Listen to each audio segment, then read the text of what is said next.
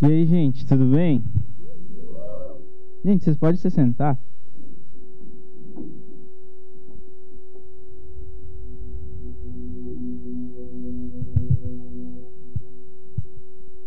Gente, vocês estão felizes? Estão mesmo? Vou perguntar de novo e vocês respondem. Vocês estão felizes? Amém. Já tá ali quem eu sou já? Cadê? Ah, tá. Obrigado.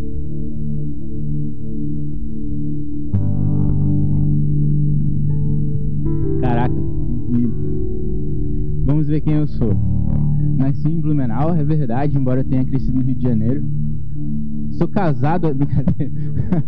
Solteiro. Só daqui uns 3, 4 anos, talvez, quem sabe. Aleluia. Ah, cara, livro preferido da Bíblia depende muito da época, né? Muito, muito difícil é, definir um livro. Estou descobrindo junto com vocês, tá? Quem eu sou. Mas atualmente é Salmos e Efésios, cara. Salmos é absurdo, absurdamente Salmos, sei lá. Efésios, cara, é o evangelho da igreja, né? Sensacional, recomendo vocês lerem Efésios. Recomendo vocês lerem a Bíblia toda, na verdade. Livros, Heróis da Fé. É muito difícil. Eu cara, eu já li alguns livros, eu esqueci todos que eu li. Eu falei, cara. Aí o primeiro que vem foi aquele lá, O Heróis da Fé.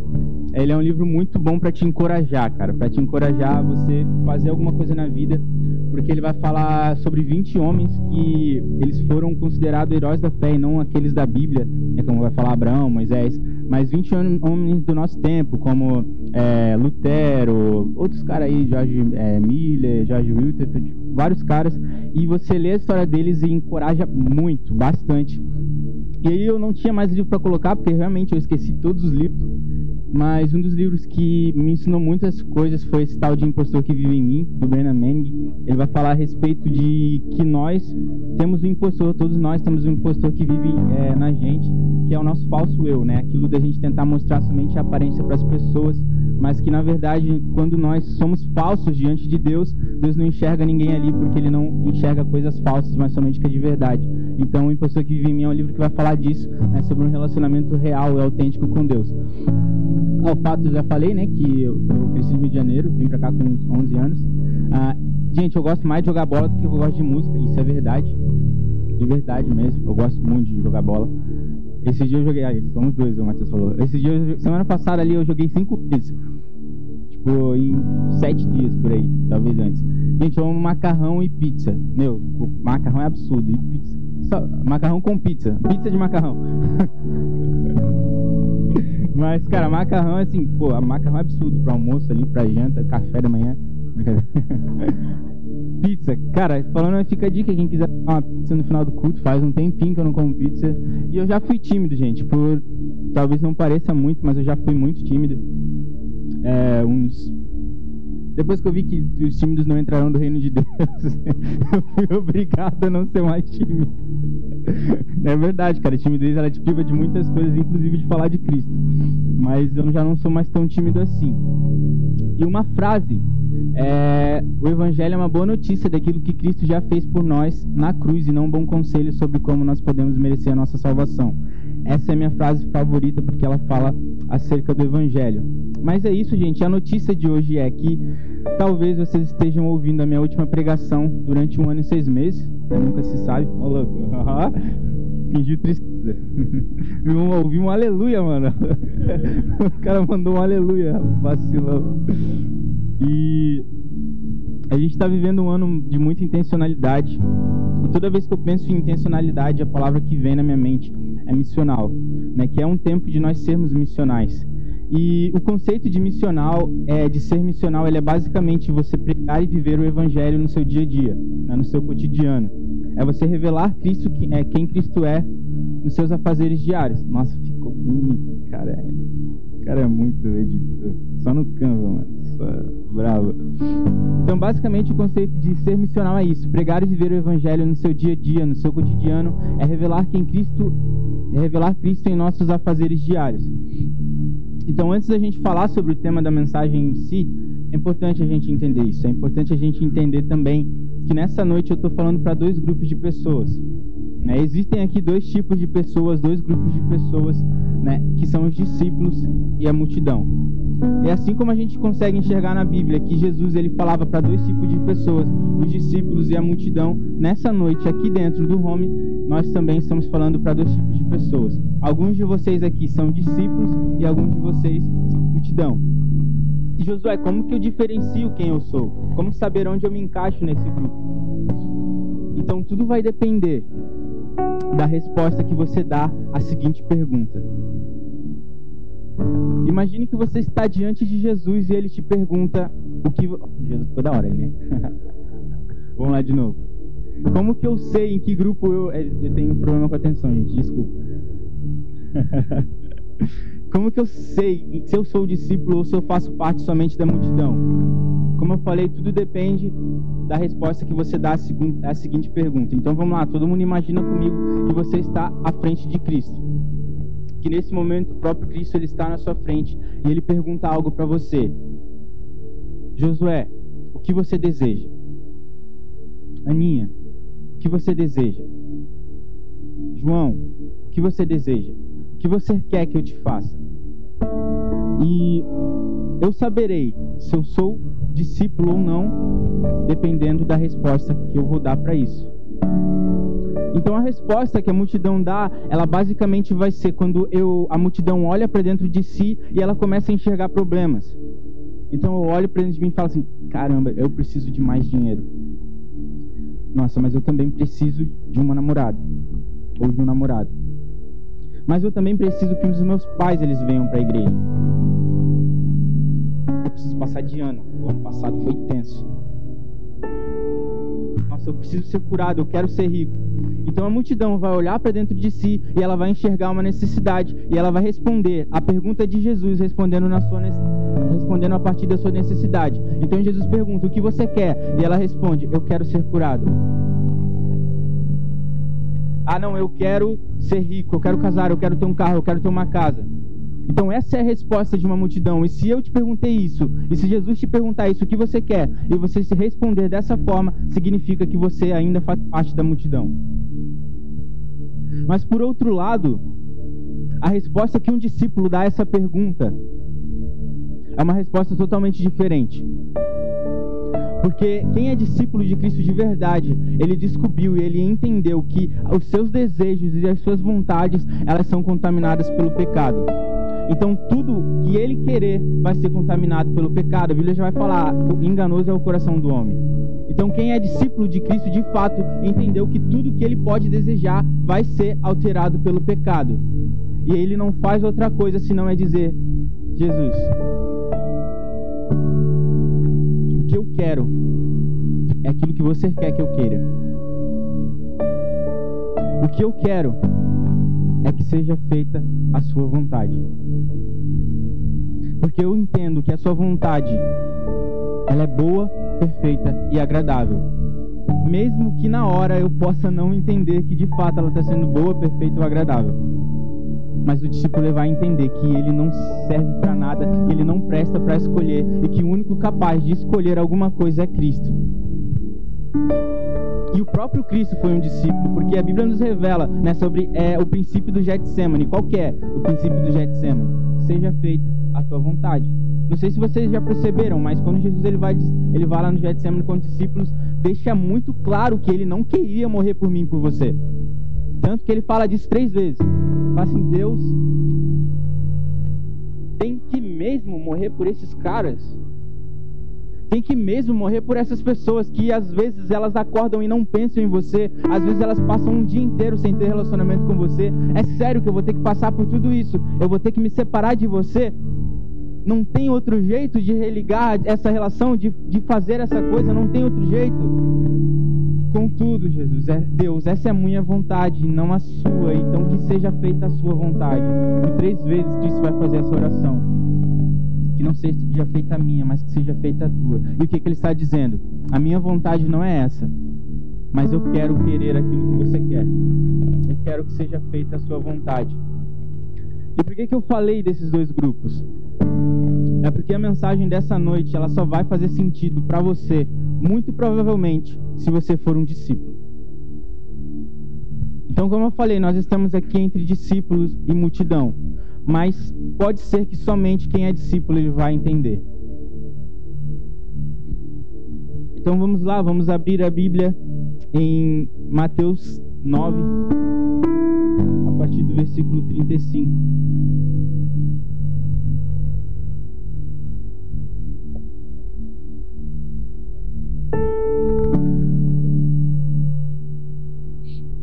Mateus 9, versículo 35.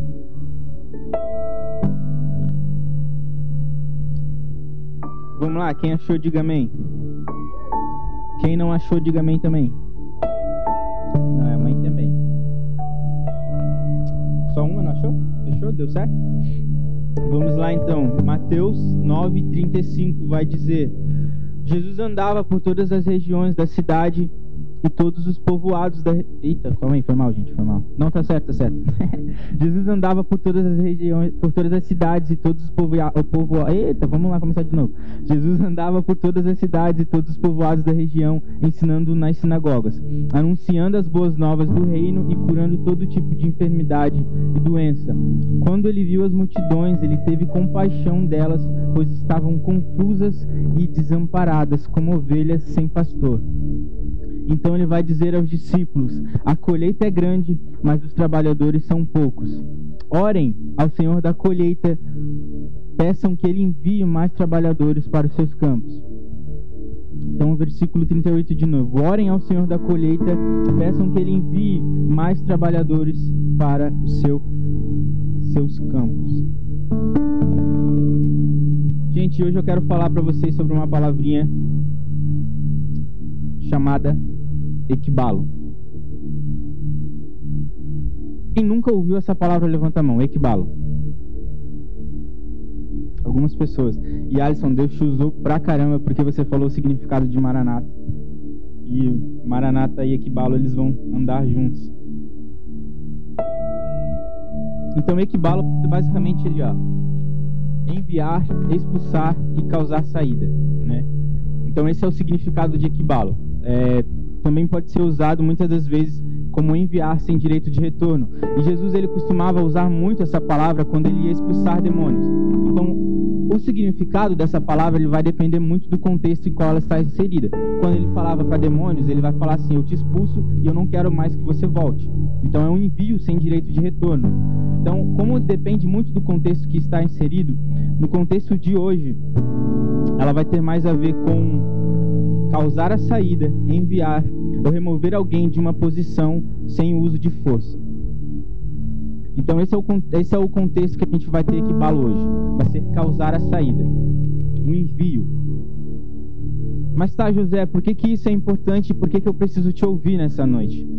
Né, então, como eu falei, vai fazer mais sentido para os discípulos e eu queria que você prestasse muito atenção né, do que a gente vai falar. Então a primeira coisa que a gente precisa entender lendo esse texto é que as pessoas elas estão confusas e desamparadas. O versículo 36 quando Jesus viu a multidão, teve compaixão dela, pois estavam confusas e desamparadas como ovelhas sem pastor.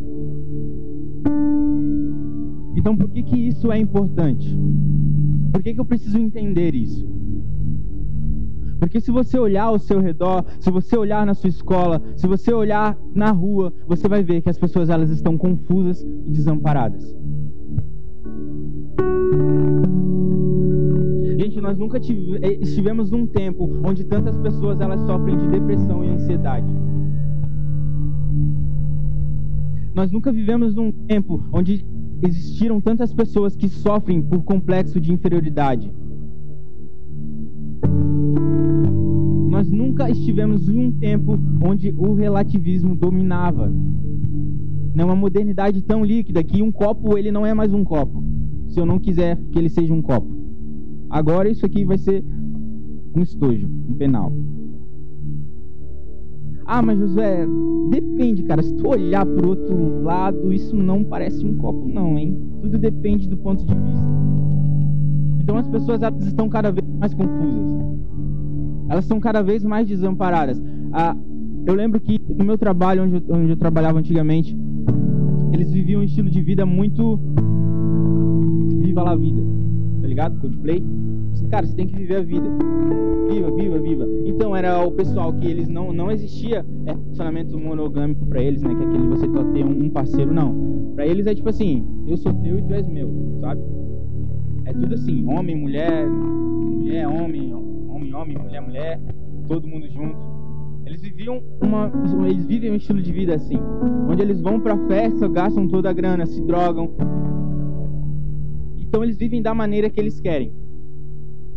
Mas quando chega na segunda-feira, eu tinha que lidar com pessoas que eram totalmente desamparadas. Teve uma menina que chegou a fazer uma uma sessão de terapia no meio do trabalho, assim, porque ela não aguentava mais estar ali naquele trabalho. Não que eu estou falando contra a terapia, me entenda, por favor. Mas é que na verdade eles vivem a vida de um jeito em que eles acham que eles precisam aproveitar tudo, só que essas pessoas elas são as mais miseráveis. Eles não viam um sentido. Eu lidava com um cara que, pô, num dia ele estava muito felizão, no outro ele faltava, tipo assim, cinco dias no trabalho, não avisava o gerente. Por quê?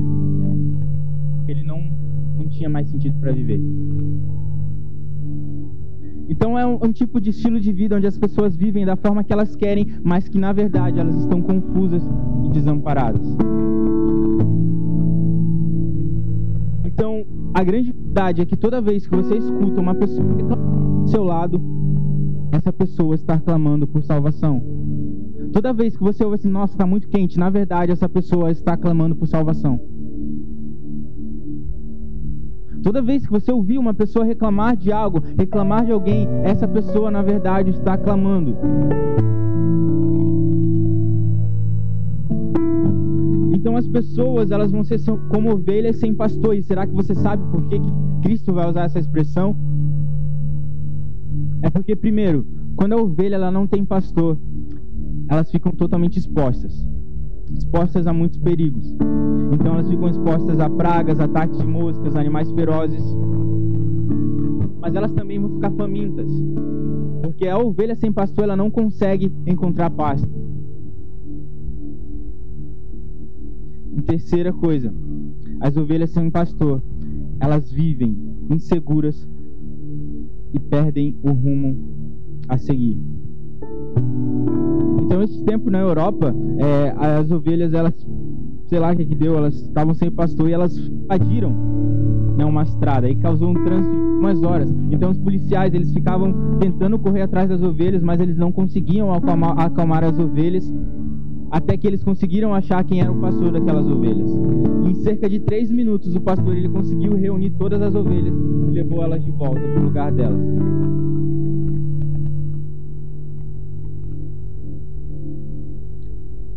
Porque o pastor, ele tem essa função. Ele deve proteger, ele deve guiar, ele deve alimentar o rebanho e cuidar das ovelhas feridas e buscar as ovelhas perdidas. Então, sem essas necessidades supridas, as ovelhas ficam aflitas, angustiadas, cansadas e exaustas. Então, quando Jesus ele está falando isso para os discípulos, ele olha a multidão, ele está falando para os discípulos exatamente isso. Essas pessoas elas estão exaustas, desamparadas, elas estão confusas, elas estão aflitas, elas são como ovelhas sem pastor, elas não têm mais nenhum rumo a seguir. É por isso que elas estão correndo atrás da gente. E por que que você precisa entender isso nessa noite? É que nem o Leandro Vieira fala, ele fala assim: se você está aqui na igreja e você é discípulo, você não é ovelha. Você é pastor. E pastor tem muito mais a ver a uma função que você exerce do que um cargo que você tem. Você precisa pastorear na sua escola, na sua escola. Você precisa pastorear no seu trabalho. Você precisa cuidar de gente. E isso é ser pastor. Pastor é cuidar de ovelhas. E você precisa cuidar de gente. Mas quem são as ovelhas aqui? As pessoas que estão perdidas. E isso é importante para nós que somos discípulos, porque a gente precisa entender isso. De que elas estão como ovelhas sem pastor, clamando por um pastor. E esse pastor é eu e é você.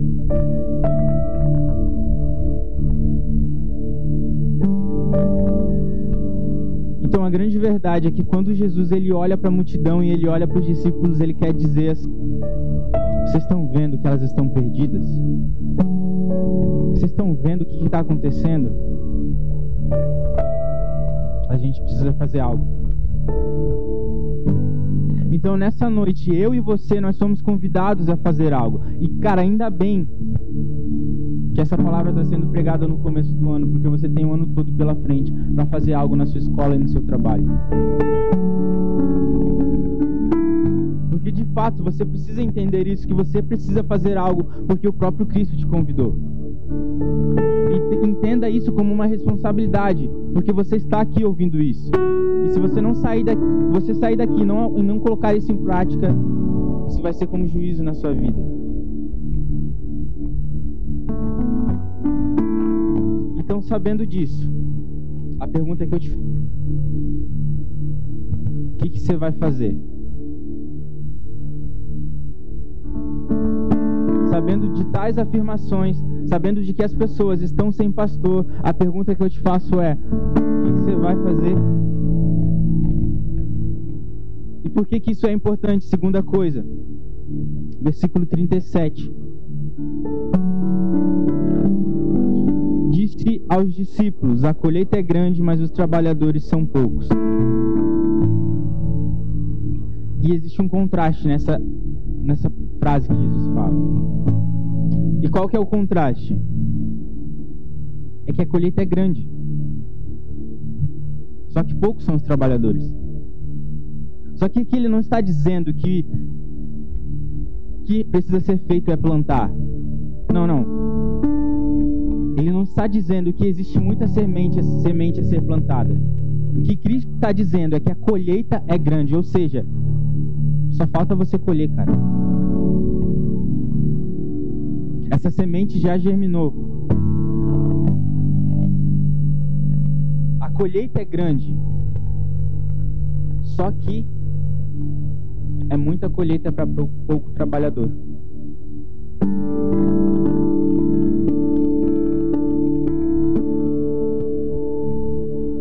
Está falando acerca de pessoas que receberam a Cristo, mas são de pessoas que estão abertas ao Evangelho. Como eu falei, as pessoas que estão clamando do nosso lado, essas pessoas que estão confusas, que não enxergam solução. Cara, o que falta na vida dessas pessoas é apenas elas serem, serem acolhidas. Então são muitas pessoas que se encontram nesse estado, só que são poucos os trabalhadores porque a multidão sempre foi maior do que os discípulos. Então as pessoas elas estão esperando por salvação. E a pergunta que eu te faço novamente é: o que você vai fazer?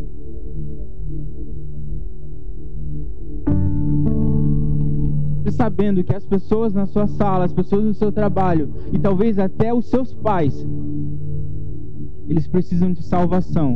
E você é a única pessoa que conhece o Evangelho. O que, que você vai fazer a respeito?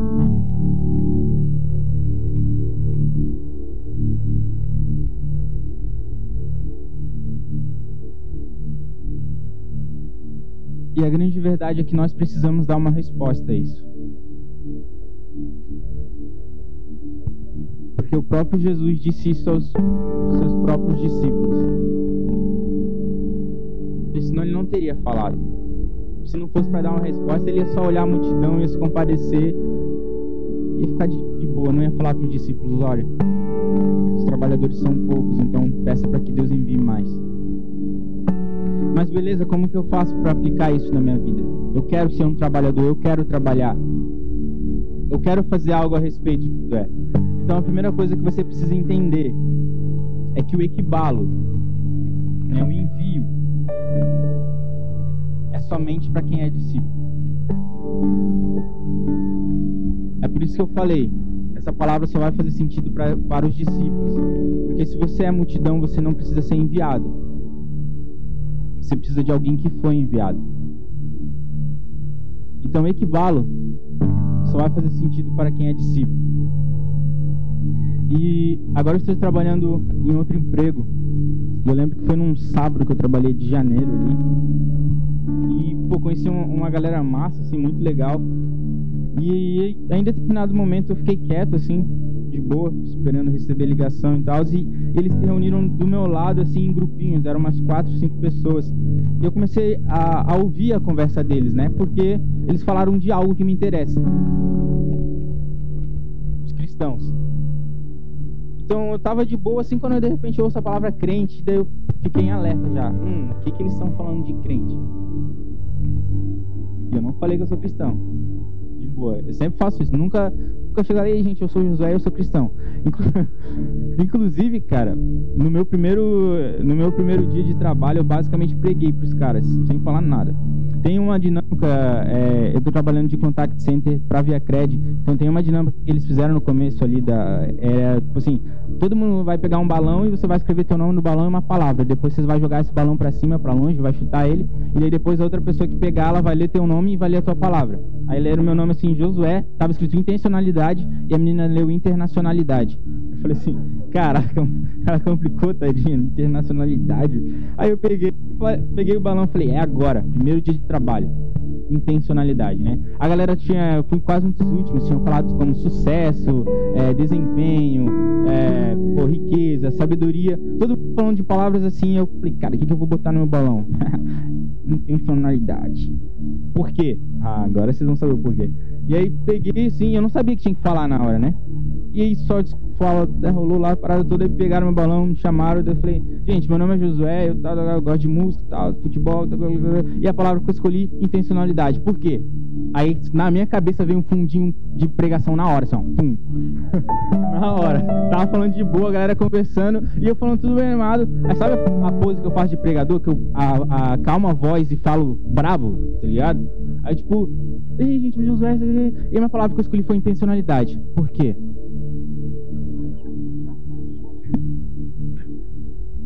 Porque eu não sei se. Falei bem assim. Porque eu não sei se vocês pararam para pensar, mas as pessoas de hoje, elas não pensam no dia em que elas vão morrer. Mandei.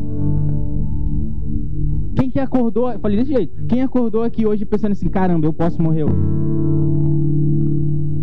Então eu escolhi. A fantasia, deixa eu falei isso no trabalho, cara. No trabalho. A galera, tipo assim, cara, mano? Bicho louco falando de morte, tá ligado? Suicida. Cara triste, mano. Aí eu falei assim: a grande verdade é que se a gente soubesse o dia que a gente ia morrer, a gente ia aproveitar bem mais a vida.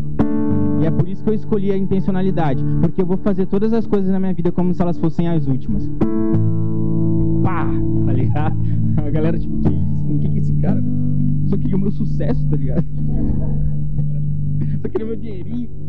Pô, velho, o cara me manda uma dessa, agora eu tenho que acordar todo dia. Meu Deus, será que eu vou morrer?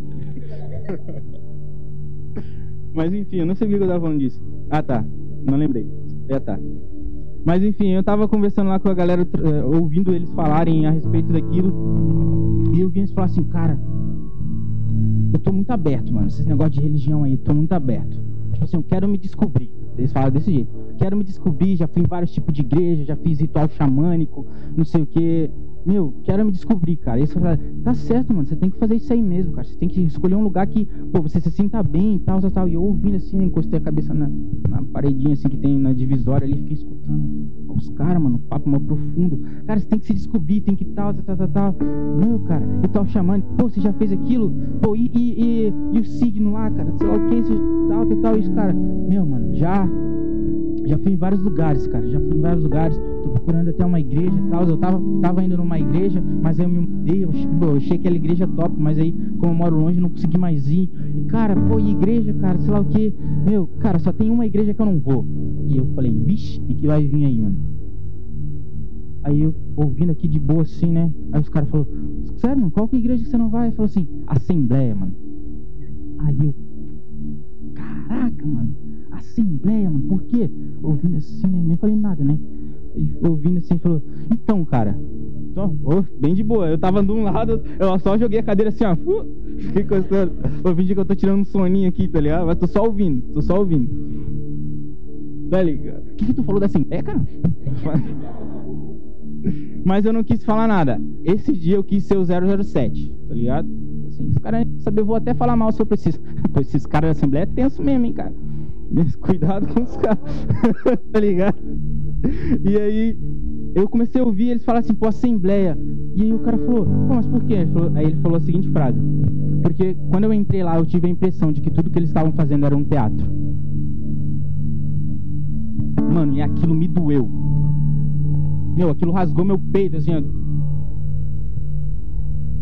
Como assim, cara? Mano, sei lá, velho. Parecia que era tudo teatro que eles estavam fazendo. E aí eu me segurei para não chorar, mano. Meu Deus. Então, cara, eu vou em qualquer igreja, mas essa ideia eu não quero ir, mano. E eu falei, caraca, mano. Então é isso que, que a galera de fora está achando da gente. E eu fiquei, meu, arrasado, tá ligado? Eu já peguei meu celular e já anotei assim, ó. Vou colocar isso aqui na pregação. Aí eu coloquei Assembleia Teatro, tá ligado? Só pra lembrar, eu faço assim.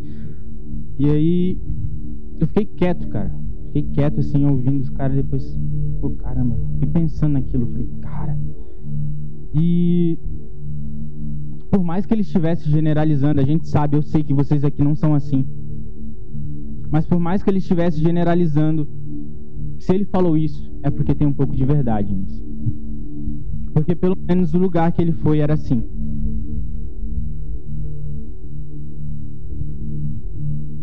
E onde é que nós estamos errando?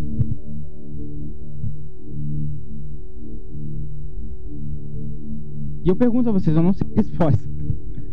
Onde é que a gente está errando? Que a gente está transmitindo essa imagem? Tipo, o cara não se sentiu bem porque ele, ele entrou lá e ele falou assim: Caraca, parece só atuação. Porque tudo que eles estão falando assim, eu nunca vi nenhum deles vivendo.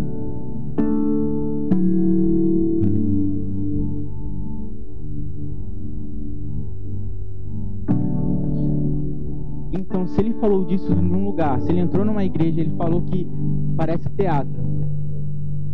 É porque nessa igreja ele não se encontrou com discípulos de Cristo. Então entenda que equibalo, que o envio é somente para quem é discípulo, porque se você for multidão e se deparar com uma dessas pessoas, provavelmente você vai ser uma dessas pessoas que vai manchar o nome de Cristo. E a segunda coisa, seja um intercessor.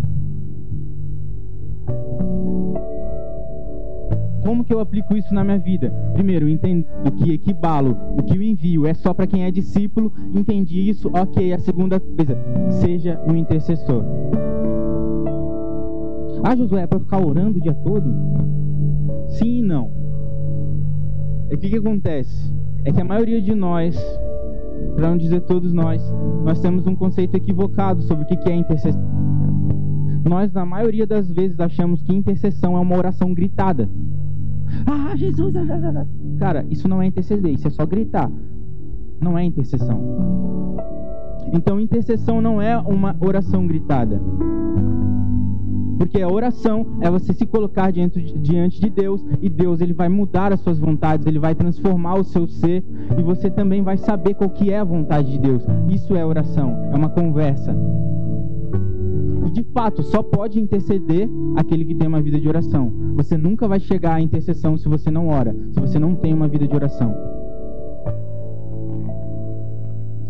Então, na oração, preste atenção nisso. Toda vez que eu estou orando, eu ouço a vontade de Deus.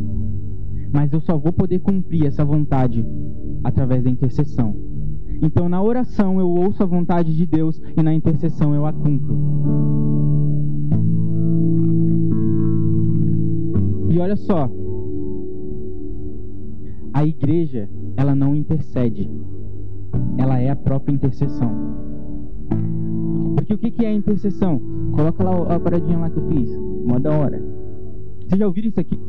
Matemática? Não? Começa. Isso aqui? Tá. Alguém sabe me explicar o que é isso aqui? Eu sempre fui ruim de matemática, tá? Mas o que é isso aqui, ó? Aí fica escrito ali, né? Intersecção, tá escrito ali, mano. Você lê.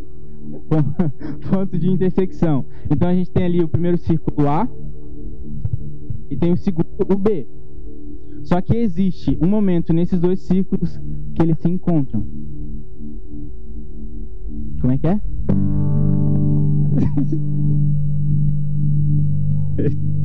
Pegou? Então isso aqui é o nosso ponto de intersecção. E interseção vem dessa palavra, intersecção. O que, que é basicamente a interseção? Céu, terra e você. Intersecção ou interseção é onde o céu toca com a terra através de você. Então é basicamente isso aqui. Nós temos o céu, nós temos a terra, temos você.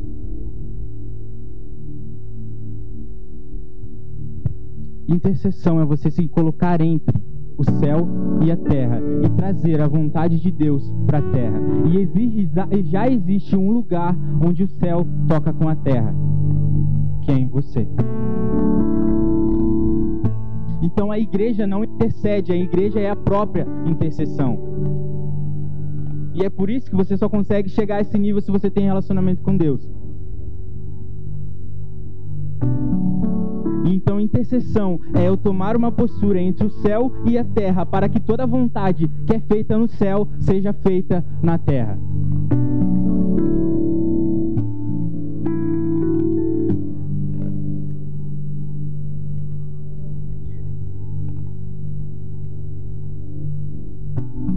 Então, sabe o que, é intercessão? É quando eu me coloco e uma causa. E eu me coloco no meio dessa causa. Como assim? Porque a gente começa as nossas orações e a gente fala assim: Deus, eu oro pelos pobres no mundo, cara. Deus tem muito pobre no mundo, eles estão passando fome, estão morrendo de fome. A fome mata mais que o Covid. A fome é uma das coisas que mais mata no mundo. Deus, eu oro, eu oro por essas pessoas que estão na pobreza. E sabe o que, que Deus responde do céu? Sim, eu quero que alguém faça algo. Será que você pode ser essa pessoa a quem eu vou usar para cuidar da pobreza? Mas Deus, a política está um caos, nossa, só tem corrupto. Sim, eu quero fazer algo na política também. Você pode ser um deputado federal. Deus, a minha escola está um, tá um caos, as pessoas não te conhecem. Sim, eu quero fazer algo na sua escola. Será que é você quem eu possa usar para fazer algo? Isso é intercessão. É eu me colocar o céu e a terra para que a vontade de Deus seja feita tanto no céu como na terra. Isso só é para quem entendeu o equibalo. Porque quem entendeu que nasceu para ser enviado vai estar disposto a ser a intercessão. Vai estar disposto a trazer a vontade de Deus que está no céu aqui para a terra. Então, isso, intercessão. Toda vez que você intercede pra, por alguém, você está se colocando entre Deus e essa pessoa. Então, na Bíblia, nós temos vários relatos de intercessão.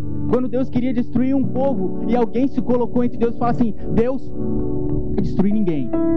Parece que não vai subir ninguém, né? Não vai subir. Não vai destruir. Deus, se não tiver 50 justos, não destrói esse povo. Mas Deus, se não tiver 45, se não tiver 40, se não tiver 30, 35, não destrói. Alguém se colocou entre Deus e o povo como eu falei, só consegue se colocar entre Deus e o povo aquele que tem intimidade. Porque você precisa ter intimidade para lidar com a ira de Deus. Então não é para qualquer pessoa. É somente para discípulo. É somente para quem entende, é somente para quem tem relacionamento de, com Deus. Porque se você se colocar à frente da ira de Deus e Deus não te conhece, meu irmão, você vai junto. E aí você fala assim: Deus, se não tiver um justo, se tiver um justo, por favor, não destrua a cidade. Deus olha para você e fala assim: Ah, você não é justo, você vai junto. Mas se você é um cara que ora, você é um cara que busca Deus, se você é um discípulo, Deus vai olhar para você e sua intercessão vai ser completa. Então seja um intercessor. Seja alguém que traga a vontade do céu aqui para a terra. Seja alguém que traga a vontade do céu ali na sua escola, na sua casa, no seu trabalho. Seja essa pessoa, seja essa pessoa quem vai dar a resposta. Então entenda que toda vez que Deus coloca algo no seu coração para orar, Ele também está te conduzindo a ser essa resposta. Então quando você orar, Deus, por favor, frio, Deus. Faz alguém colocar um cobertor no, no morador de rua. Deus está falando, verdade, cara, é uma ótima ideia, tá muito frio. Será que você pode ir lá cobrir um morador de rua?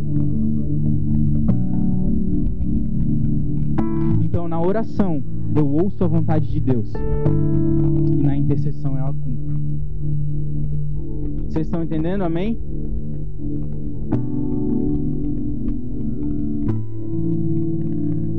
Então, quando Jesus vai dizer no versículo 38, orem ao Senhor da colheita, peçam que Ele envie mais trabalhadores para os campos. O que, que você acha que Ele não estava fazendo? Ele estava levando discípulos a interceder. Agora vocês vão, estão vendo que tem muita gente? Vocês vão orar, cara. Vocês vão orar para que Deus envie trabalhadores. E aí Deus lá de cima vai dizer: Sim, eu quero enviar trabalhadores. Vocês podem ser os trabalhadores a quem eu vou enviar?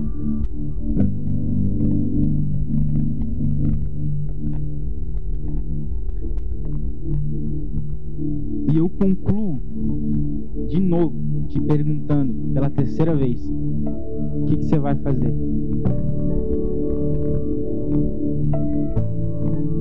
Sabendo que você precisa ser discípulo para ser enviado, sabendo que você precisa ser um intercessor, sabendo que no mundo existem causas e necessidades onde as pessoas elas estão clamando por alguém, por um pastor, Sabendo de tudo isso, qual que vai ser a sua resposta? Amanhã, como é que você vai chegar? Não deixe para segunda para fazer isso na sua escola. Faça isso amanhã. Esses dias o Davi me perguntou, Josué, foi tu mesmo, né? Quem sabe eu vou falar, já foi tu, né? Josué tem pecado, tá ligado? Não, não foi isso. Não. Davi me perguntou, Jojo, como que eu faço para impactar a minha escola? E tem uma das respostas que eu falei pra ele assim: falei, cara, isso que tem que saber é tu, mano. Você tem que orar a Deus e Deus vai colocar algo no seu coração, velho. Mas uma das coisas que você pode fazer é ser missional. O que é ser missional? Viver e pregar o evangelho todos os dias. Através da minha vida. Então o que, que você vai fazer? Você vai levar um bombom? Você vai dar um abraço? Você vai falar com uma pessoa que ninguém nunca falou? Você vai defender uma pessoa, nem que for preciso você apanhar junto? Quando alguém estiver fofocando, você vai continuar no mesmo meio ou você vai parar com essa fofoca? O Gerson tá aqui? Não tá? Me move esse lança aqui, sabia que ia ser eu. Teve algo que eu aprendi com o Gerson, que eu levei um soco. A gente tava falando mal. a gente tava falando mal de um grupo, assim, né? Pô, esses caras aí nada A gente tá falando mal de uma pessoa e já falou assim, cara, eu não quero saber, mano. Não, o William tá de prova desse dia. Já sou. Cara, eu não quero saber. Eu falei, ô, mal grosso. Fala mal junto, fofoca. Santa. Ele falou assim, por que você não quer saber? Ele falou bem assim, porque eu não conheço essa pessoa direito e vocês estão falando algo a respeito dessa pessoa. Então eu vou a ter preconceito nessa pessoa por aquilo que vocês falaram dela. Então quando eu chegar diante dessa pessoa, a primeira coisa que eu vou lembrar é do que vocês falaram. Então, cara, não fala isso do meu lado. Eu falei, caraca, ai, bateu, hein? Mas é isso mesmo, cara. A fofoca ela precisa parar em você e não continuar. Você precisa, necess... às vezes, ser o chato da turma, cara. Tipo assim, cara, não quero saber. Fala com não, brincadeira. Não quero saber disso, cara. A pessoa tá aqui, não tá, mano. Então o que, que você vai fazer? E a pergunta que eu te faço é: quem quer ser enviado nessa noite? Quem quer equibalo nessa noite? de fato isso só vai fazer sentido para quem eu falei, discípulos. mas isso não é errado, por enquanto não agora.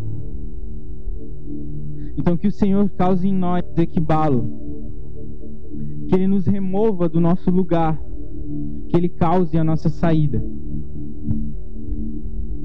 Então Josué, que, que eu faço? Você sabe que sozinho você não consegue fazer nada. Essa é a verdade.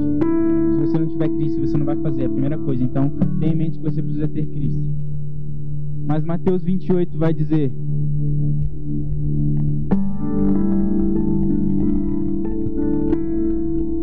Jesus se aproximou dos discípulos e disse: Toda autoridade no céu e na terra me foi dada. Portanto, vão e façam discípulos de todas as nações, batizando em nome do Pai, do Filho e do Espírito Santo. Ensine esses novos discípulos a obedecerem todas as ordens que eu lhes dei. E lembre-se disso, eu estou com você até o fim dos tempos. Então, a primeira coisa que você precisa entender, entender como Cristo vai te ajudar a isso, é quando você entende que toda autoridade foi dada a Cristo. E Ele estará com você. Então, não depende somente de você. A partir do momento em que você quer ser enviado, tem uma parte que não depende somente de você. Toda autoridade ela foi dada a Cristo. Então, Cristo tem toda a autoridade, ele tem todo o domínio. E a melhor coisa é que onde você for, ele vai estar com você. Quando você chegar amanhã na sua escola, tenha certeza de que ele vai estar lá. Quando você for falar com aquela pessoa que ninguém fala, tenha certeza de que você não está indo sozinho. A autoridade foi dada a Cristo. Então, aquele que tem toda a autoridade, cara, no céu, na terra e debaixo da terra, ele estará com você. Então, cara, não, não há nada impossível. Porque Cristo está com você, do mais novo ao mais velho. Então, se você está ouvindo isso nesse momento e você não está se identificando como um discípulo, mas sim como uma multidão, não tenha medo. Porque se você chegou aqui como multidão, Deus te encoraja nessa noite a você sair daqui como um discípulo. Então ele te convida a entregar tudo. Sabe, não é tudo por nada. É tudo por tudo, cara. Você entregar sua vida a Cristo não é tudo por nada. Eu estou trocando tudo por nada. Não, é tudo por tudo. Às vezes o melhor seria entregar nada por tudo, né? Porque às vezes não faz nem sentido. Então se liga o que Cristo vai falar sobre a conversão de Paulo. Seria que eu coloquei ali? Deixa eu ver. Aí fica melhor.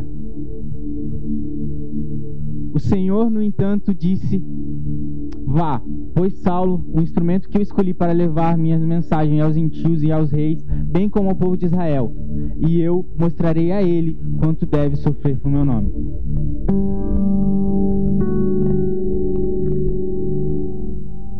Então esse contexto aqui é o contexto em que Paulo estava sendo convertido, em que Deus queria encontrar com, com Saulo. E ele vai lá e fala, vai lá e fala para Paulo essas coisas aqui, fala isso aqui também eu mostrarei a ele quanto deve sofrer por meu nome. O que, que, Cristo estava dizendo? Vocês conhecem Paulo, né? Paulo ele era um cara que ele aprontava bastante com quem era cristão. E matava, mandava matar. Era um um cara extremamente zeloso.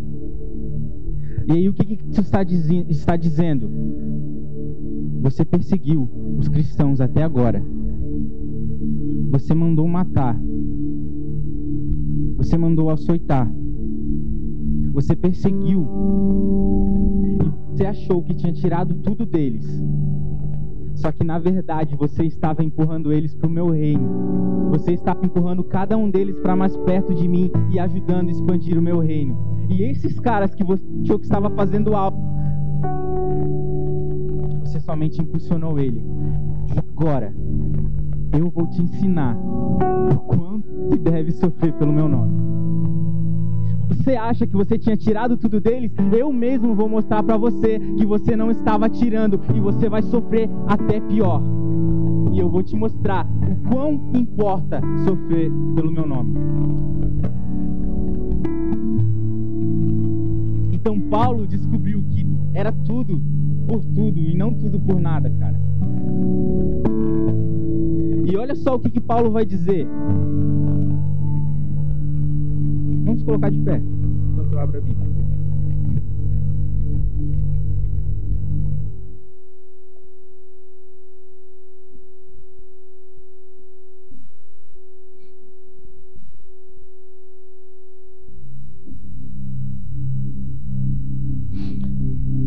Filipenses 3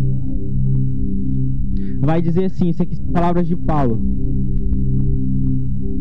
Ainda que se outros pensam ter motivo para confiar nos próprios esforços, eu teria ainda mais.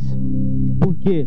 Porque eu fui circuncidado com oito dias de vida, israelita de nascimento, da tribo de Benjamim, um verdadeiro hebreu, membro dos fariseus, extremamente obediente à lei judaica. Eu era tão zeloso que perseguia a igreja, enquanto a justiça cumpria a lei com todo vigor.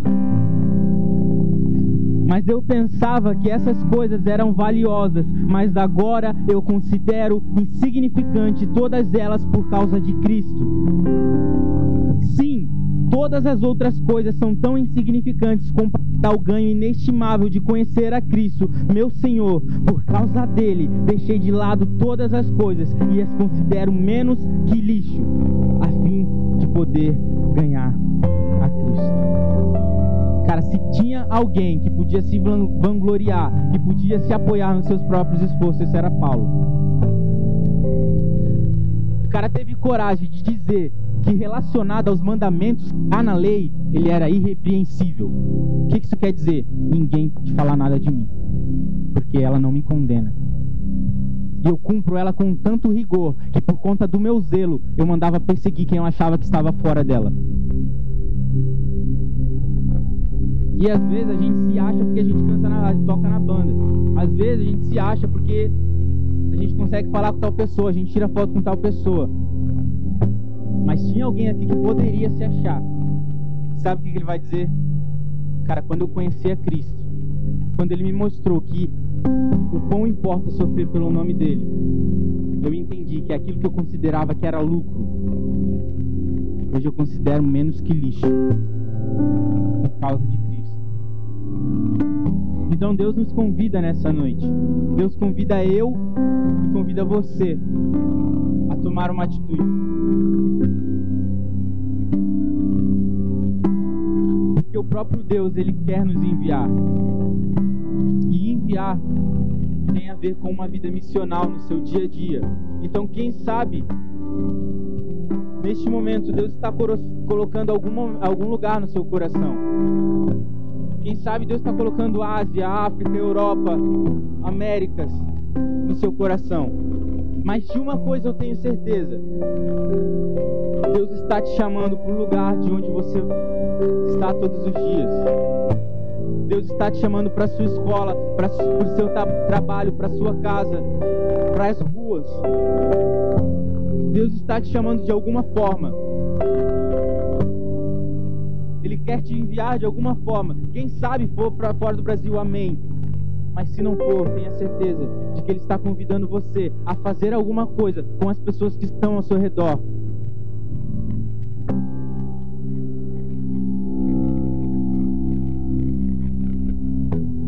E a boa notícia é que você não estará sozinho. Deus amanhã vai te enviar para sua escola, mas fica tranquilo porque você não vai sozinho.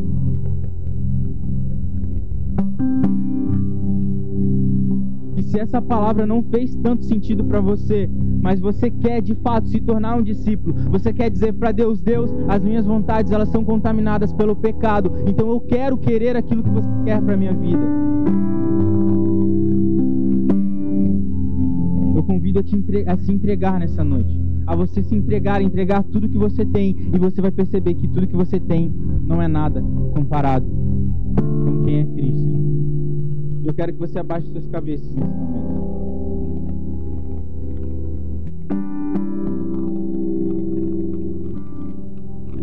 Eu quero que todo mundo feche os olhos enquanto isso.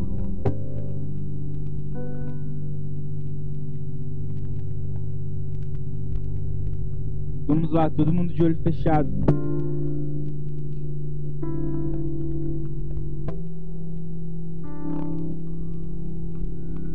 E a primeira oração é para você que não se sente discípulo ainda. Você que não se sente discípulo, mas você quer se tornar um discípulo. Você até o momento estava pensando, cara, eu não estou tão disposto, eu não estava tão disposto a entregar as minhas vontades a Deus nessa noite. Eu quero que você, no seu lugar, de olhos fechados, como você está, você levante a sua mão.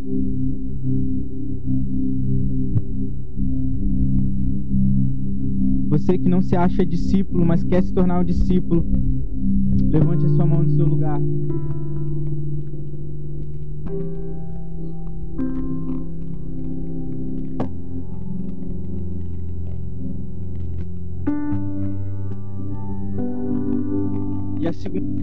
É você, intercessor. Fique de mão levantadas ali.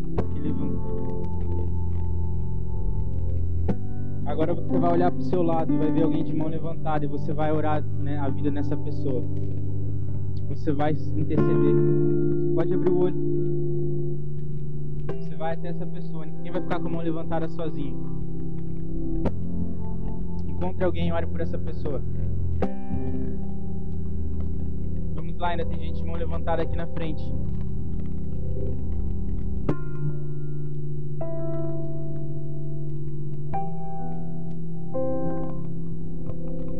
mais. Temos um menino aqui, alguém do lado dele para abraçá-lo. Preferência um menino. Lá no fundo nós temos também. Já achou? Uma menina aqui. Isso. E agora você vai orar por essa pessoa do seu lado e eu vou orar por vocês. Pode começar, eu não quero ouvir só a minha voz. Seja um coloque entre Deus e essa pessoa. Eu preciso abraçar como você nunca abraçou alguém, abrace.